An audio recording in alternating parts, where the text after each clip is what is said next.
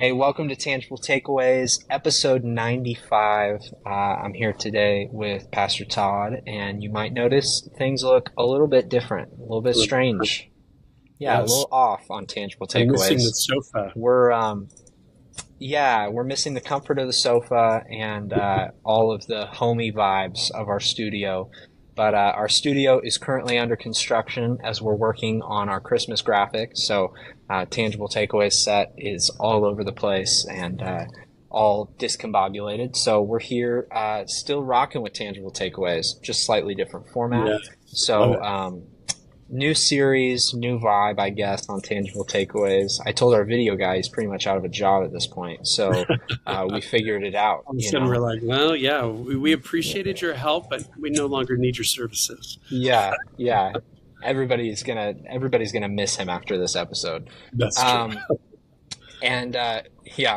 We're here as we're kicking off a new series, the One Another's. I appreciated you said this weekend, and also you also said, I think in your blog post that you wrote about this series as well, just this idea around fellowship and really misunderstandings that you had around what that meant. And something that you see maybe might be a hole for many of us as well. So let's talk a little bit just from the beginning as we're looking at the series from a broader perspective about the importance of really understanding what fellowship is from a biblical perspective. Yeah.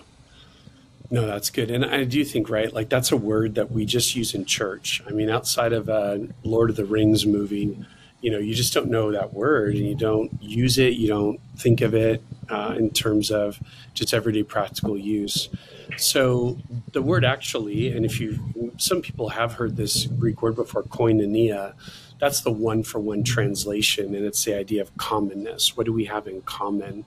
And when we recognize that our commonness comes from our standing with Christ in terms of that that's what makes us brothers and sisters. So that relationship of one another is made possible through our faith in the shed blood of Christ.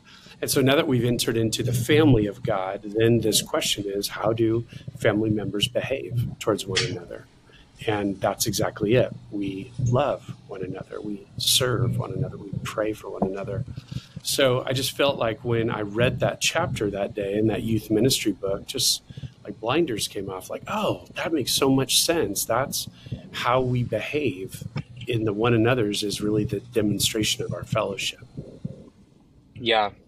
And it is, it's such a, the only context you ever hear about it is, you know, either you have, like you said this weekend, you got a fellowship hall at church, or you got some weird old guy who's super into fellowship and you don't know what it means, but it's like, he's like, hey, let's go fellowship in the courtyard. And you're like, yeah. I don't know what that means, Bill. I don't know if I want to go there. Let's go do it. Yeah. Let's go do it, I guess, Brother Bill. You know, like, it's like, I don't know what we're doing. But I think that's such an interesting, even the root word, it's such an interesting idea for what fellowship can and should be in the church context, this idea of commonality, or even I think one of the things we don't talk about often when it comes to the idea of fellowship is this commitment to commonality, that I'm committed to what we have in common, and I'm committed to staying with what we have in common. I'm not going to run outside and try to develop commonality politically. I'm not going to try to develop commonality around my interests or my preferences, but I'm going to stick to what we have in common, which is Christ and his kingdom and what we share there. And, I think that maybe early on in your faith or to somebody who doesn't have a whole lot of church experience, that sounds relatively simple to keep it, like almost to force that commonality to stay in the same place. But man, if you've been around church long enough, you have seen how hard it is for churches to keep the commonality. It's Pastor Tom's thing, keep the main thing, to stick that commonality in the same spot and stay committed to remaining in what we have in common at the beginning, because now we're just keeping unity. We're not looking to find it in other places. We're keeping the unity we already have in Christ. And so this idea of looking for what you have in common with other believers. Like, man, what do we share in? Instead of looking for what's different about us, what do we have in common? And this then commitment to stick to those things, that takes some resolution on our behalf. Totally. Like, as you were sharing that, it made me think of, you know, where do we get that line of maintain this unity? It comes from Ephesians 4. Listen to these first few verses and see back to that commonality. It says, as a prisoner, this is 4:1 of Ephesians, as a prisoner for the Lord, then I urge you to live a life worthy of the calling you've received. So there's this calling to live out. Now that you've entered into this family by faith, there's a purpose to it. There's a calling in it. And this is what he says, be completely humble and gentle, be patient, bearing with one another in love. So there's another one another right there. And then make every effort to keep the unity of the Spirit through the bond of peace. But then now get to the commonality, because there is one body and one Spirit, just as you were called to one hope when you were called, one Lord, one faith, one baptism. Just did that this last weekend across all three of our campuses. One God and Father over all, or of all, who is over all and through all and in all. So, I mean, Paul just really ramps up, and Ephesians 4 is this really big shift from all the great theology of 1 through 3. Now, how is this going to play out? And so it just makes sense that he would remind them from the very beginning, before he gives them a lot of ethics, a lot of how you should behave towards one another. Let me remind you of your commonality and where it's found. And like you said, it's not found politically. It's not found ethnically. It's not found in socioeconomics. It's not found in preferences. It's found in Christ. And so that's a great way just to begin that conversation of, we have to keep coming back to what holds us together. And then once we know that, then we can behave accordingly to what that unity, calls us to. Yeah. It's so easy to, I think, want to run to other things or be enticed to running to other things instead of sticking with with our first faith, right? With the first thing that we were called to. It takes some resilience and some narrow-mindedness on our part to say, no, this is what we have in common, and we're not going to budge. We're not looking for greener pasture. We're going to stick to the things that we share in common, and we're not looking for anything new. And then when you get to this specific one another, of how we relate to each other in this family, of love one another, obviously the chief out of all of the other one another's, given even the instructions that you were looking at that Jesus gives to his disciples. People are going to know you by the way that you love each other. They're going to know that you're mine in the way that you love each other, that the invisible God is made visible in the way that we love each other. Just so many reasons why this is so important. And you gave that great, going through 1 Corinthians 13, that beautiful passage about love, and very convicting as you prompted us to ask the question, if you were to substitute your name for love, how true would those statements be? Is Jackson patient? Is Jackson kind? And you go down the list. If you were to look at those things this weekend and say, man, there's a lot of those that I'm slacking on. There's a lot that if I were to ask people, they would honestly tell me that I'm super impatient and I'm volatile and I don't always believe the best or hope or whatever, right? How do we begin to take steps to rectify that or to grow in those areas if we realize that there's a deficit there? Yeah, no, that's a great question. I think it's almost like, when they talk about this idea of how do you eat an elephant, one bite at a time. And it's that same thing. You probably had this when you were doing assignments in school. I felt this way. This big project, just like, I'll never get it done. I don't even want to start. So it can be so intimidating. So if you identify, and it might not even be because of that list, let's say there's like 17 qualifications or descriptors of love in that passage. It's doubtful that someone is deficient in all 17. So it's not even to say there's so many areas that don't look loving, but even, let's say, that idea of patience.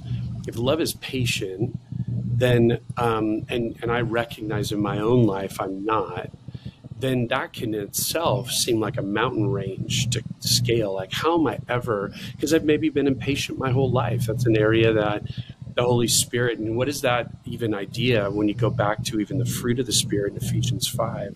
It is the evidence of the Spirit's work is that I am growing in and demonstrating patience. So then I think I have to do the math a little bit to go, God, this is an area that has not been under your lordship, that has not been under my surrendering to the Spirit, because that's the thing about any of these one another's as we dive in, or even the character qualities of love.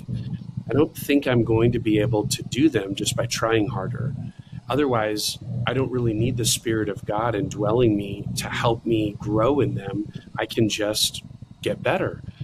And while there might be some aspects of discipline and intentionality, at the end of the day, it's the Spirit of God that is giving me the power, that is giving me the will, that is giving me the desire even to want to live in a way that is honoring to God and benefits other people around me. So I think it has to begin with that recognition. I am deficient in this area of my love.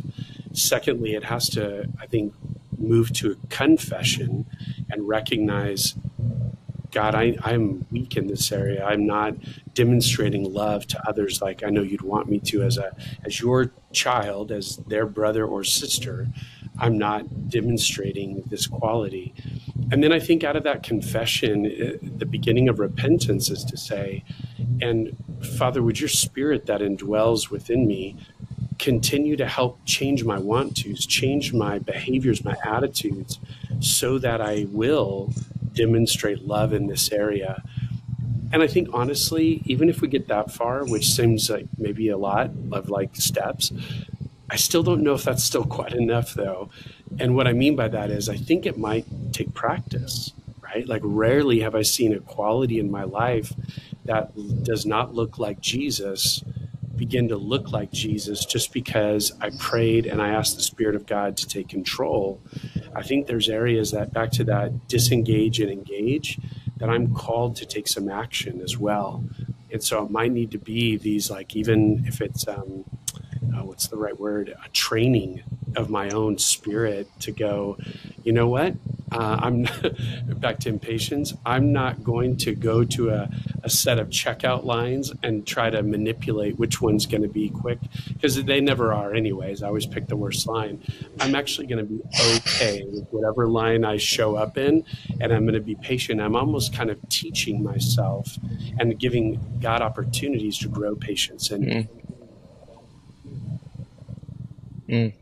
Yeah, I think those are great pieces of advice, because we are so prone to say, if I can't do it perfectly, or if I can't fix it 100% right out of the gate, then I'm just not going to do it at all. Just pass on the whole thing. And I think that's such a it's such a miss on our part. You know, God never saved you because you were patient, right? So he knows that you're not patient. He knows that you have a deficit in that area, or whatever other areas you want to fill in the blank. And he still saved you, and he still loves you, and he's still patient with you, much more so than you are with yourself.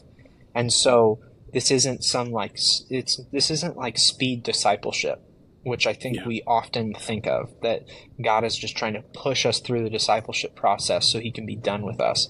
He loves the day-over-day rhythms of you being slightly formed into his image day over day.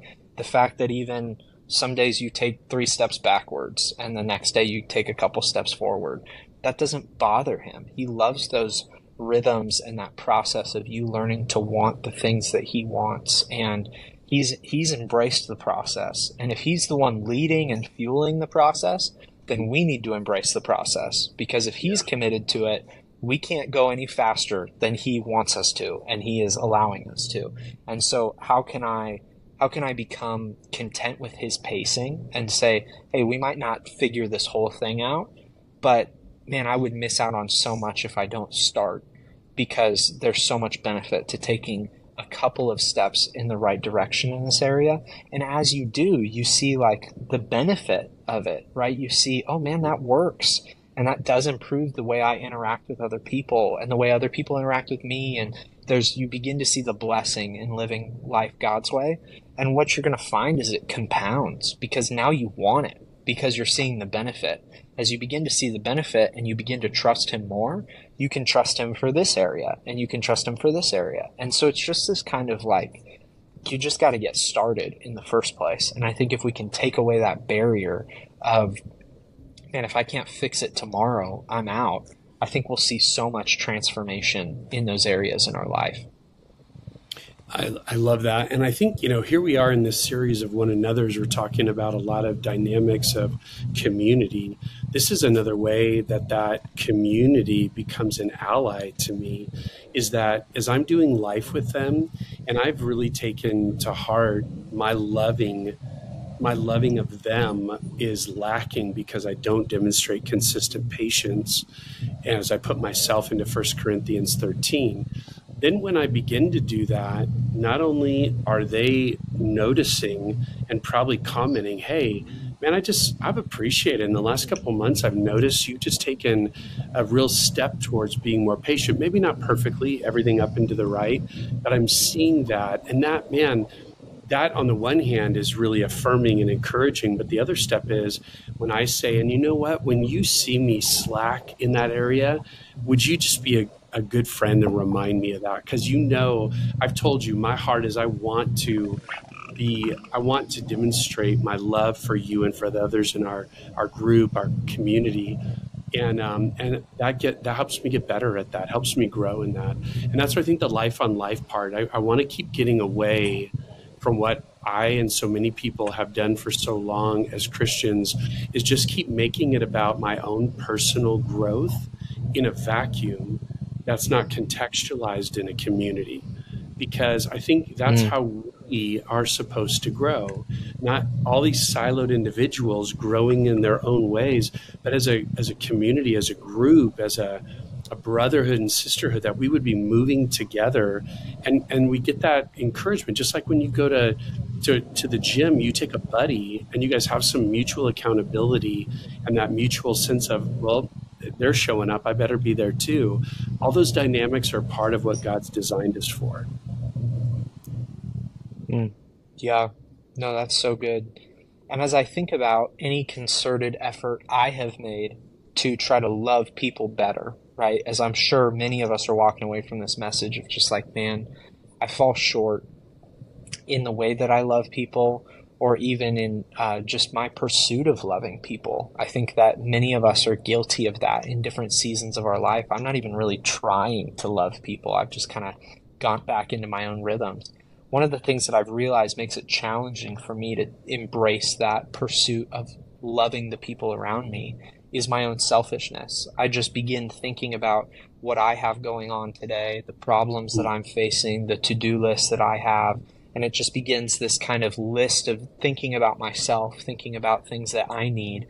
And love is functionally, even in that great Bible Project video that you showed, it's meeting other people's needs without asking for things in return. And so if I'm supposed to be hunting other people's needs and looking for how I can meet them, but I'm so preoccupied with my own and the things that are going on in my life, it makes it really hard for me to engage that practice of love. And so what would you say are some ways that we can kind of get out from underneath our selfishness? We can get that out of the way, hindering us from operating in love towards other people. Yeah, it's so good. You're right. Self gets in the way when we are wanting to, and I think any of these one another's, that would be true of either I don't want to be that vulnerable, or I don't have that time, or what have you done for me? All those things. And that one another always has to begin with, but I'm not going to wait for them to do that towards me. I'm going to go first. I almost wonder in some ways, what are the ideas, we haven't said the word yet, but the word discipline, like self-discipline, hasn't come up in our conversation. We've talked kind of around that. And I wonder if that's, in a weird way, one of the most loving things I can do towards those that I'm in this, Jesus community with, is to, especially with the idea of selfishness, one of the reasons I fail to respond appropriately and timely is because I'm just so busy. And that's just not Todd, but that's most of us. And I remember just years ago hearing Pastor Tom talk about margin and how incredibly important that is. But margin is always planned, meaning it's never just like, I've got a day that's maxed out, but I'm going to somehow find you're not. It's just thing to thing to thing. There actually is no margin. So the discipline, loving people in advance, being selfless in advance, is creating some space in my already filled calendar to say, but I'm not so busy that I can't stop, or I might not in this exact moment, but I know I've got margin later on today where I can connect with that person. I can behave in one of these one another's that hopefully meets needs. So I almost wonder if the idea of selfishness is something, sadly, that I have to plan out of my life. I mean, don't get me wrong. There's got to be spontaneous moments. I go, this is more important, to help others in this moment. But other times I wonder if that's actually demonstrating powerfully selflessness in advance by saying, I'm going to build margin into my day so that I actually am not looking at my watch going, I don't really have time for this, but I'm actually like, no, I've actually created space so I could have time for this. Yeah, that's really good. I think about what you were saying makes me think about a professor in college. It was for a pastoral care and counseling class. So maybe a little different and at a higher maybe standard for your availability and love and willingness to be with people. But still, I think some really interesting advice that has stuck with me since. He talked about the importance of us kind of reconciling where we're at emotionally every day before we leave the house. So he was like, you're all college kids and none of you wake up early enough to barely make it where you're going, let alone to spend time in God's word. And he was like, if I could appeal to you even further, I would love for you to spend 5 to 10 minutes every morning saying, man, where am I at today? Where am I at emotionally? I'm not the same day over day. So am I happy? Am I sad? Am I afraid of something going wrong in my life? Am I mad about something? And he called it this kind of emotional inventory. The image that he would give us is you're kind of sitting on this hillside overlooking a harbor, and your emotions come in and they go out. And so you're just taking inventory. What's in the harbor? What do I feel today? And he said the whole goal of you doing that is so that for the rest of the day, you don't have to think about it because you've already figured out where you are today. So now you have the ability to be present with somebody else and say, well, what are you feeling? I know what I'm feeling today. I figured that out, but let me sit in what you're feeling for a little bit. Let me feel that with you. And he said oftentimes in conversations where people will become vulnerable with us, we're too busy trying to figure out where we're at in the conversation to really sit and be with them. And I think, man, when you talk about that idea of discipline and that idea of intentionally building rhythms into my life so that I could be a more loving person, I think we think of loving people as such like winsome, spontaneous people when we don't see the day in, day out work that they're doing behind the scenes to truly become people of love. That's great. That's so good, Jackson. It's really thoughtful. I love that, just that whole concept of what your professor shared. And what's funny is some might actually call that selfish. Like you're spending all this time to start your day to think about you. But I think, like you said, just the opposite. It actually frees me up. I have to take stock of the emotional realities of my life. Otherwise, I'm just living on the surface, or I'm living just a fakeness all the time. But if I would actually take a few moments of the day, at the beginning of the day, to take stock, recognize, I love what you said, what's in the harbor, then I'm actually free the rest of the day to be more about you, more about other people than I am consumed with self or just confused about self. So I love that because it's kind of like what seems like a contradiction. It actually frees me up so I can be selfless by taking stock of self. That's really good. Yeah. No, it's stuck with me ever since. It felt so powerful. Like, man, I've never thought to sit and take a couple minutes to start the day and say, where am I at today? But like such a, every day that I do it, I never regret it because I just feel so much freedom to be with other people because I've been with me in the morning. And so now I can move on to being with others. Totally. Well, I'm glad we took the time to do this minus the studio. It's worked out. Okay. And that's what we've got for this week here. Yeah. We made it happen with duct tape. It's happening. So, but that's what we got for this episode of Tangible Takeaways. Hope that you've enjoyed it. Hope it's been beneficial to you. As always, don't forget to like the video, subscribe so that you get future videos as well. And let us know if you've got something you're taking away from this series here in the One Another's, as we're really excited for where it's going to go from here. Thanks for taking the time today, Pastor Todd. Appreciate it. I love it. Thanks for the invite. All right. Catch you guys on the next one. Okay.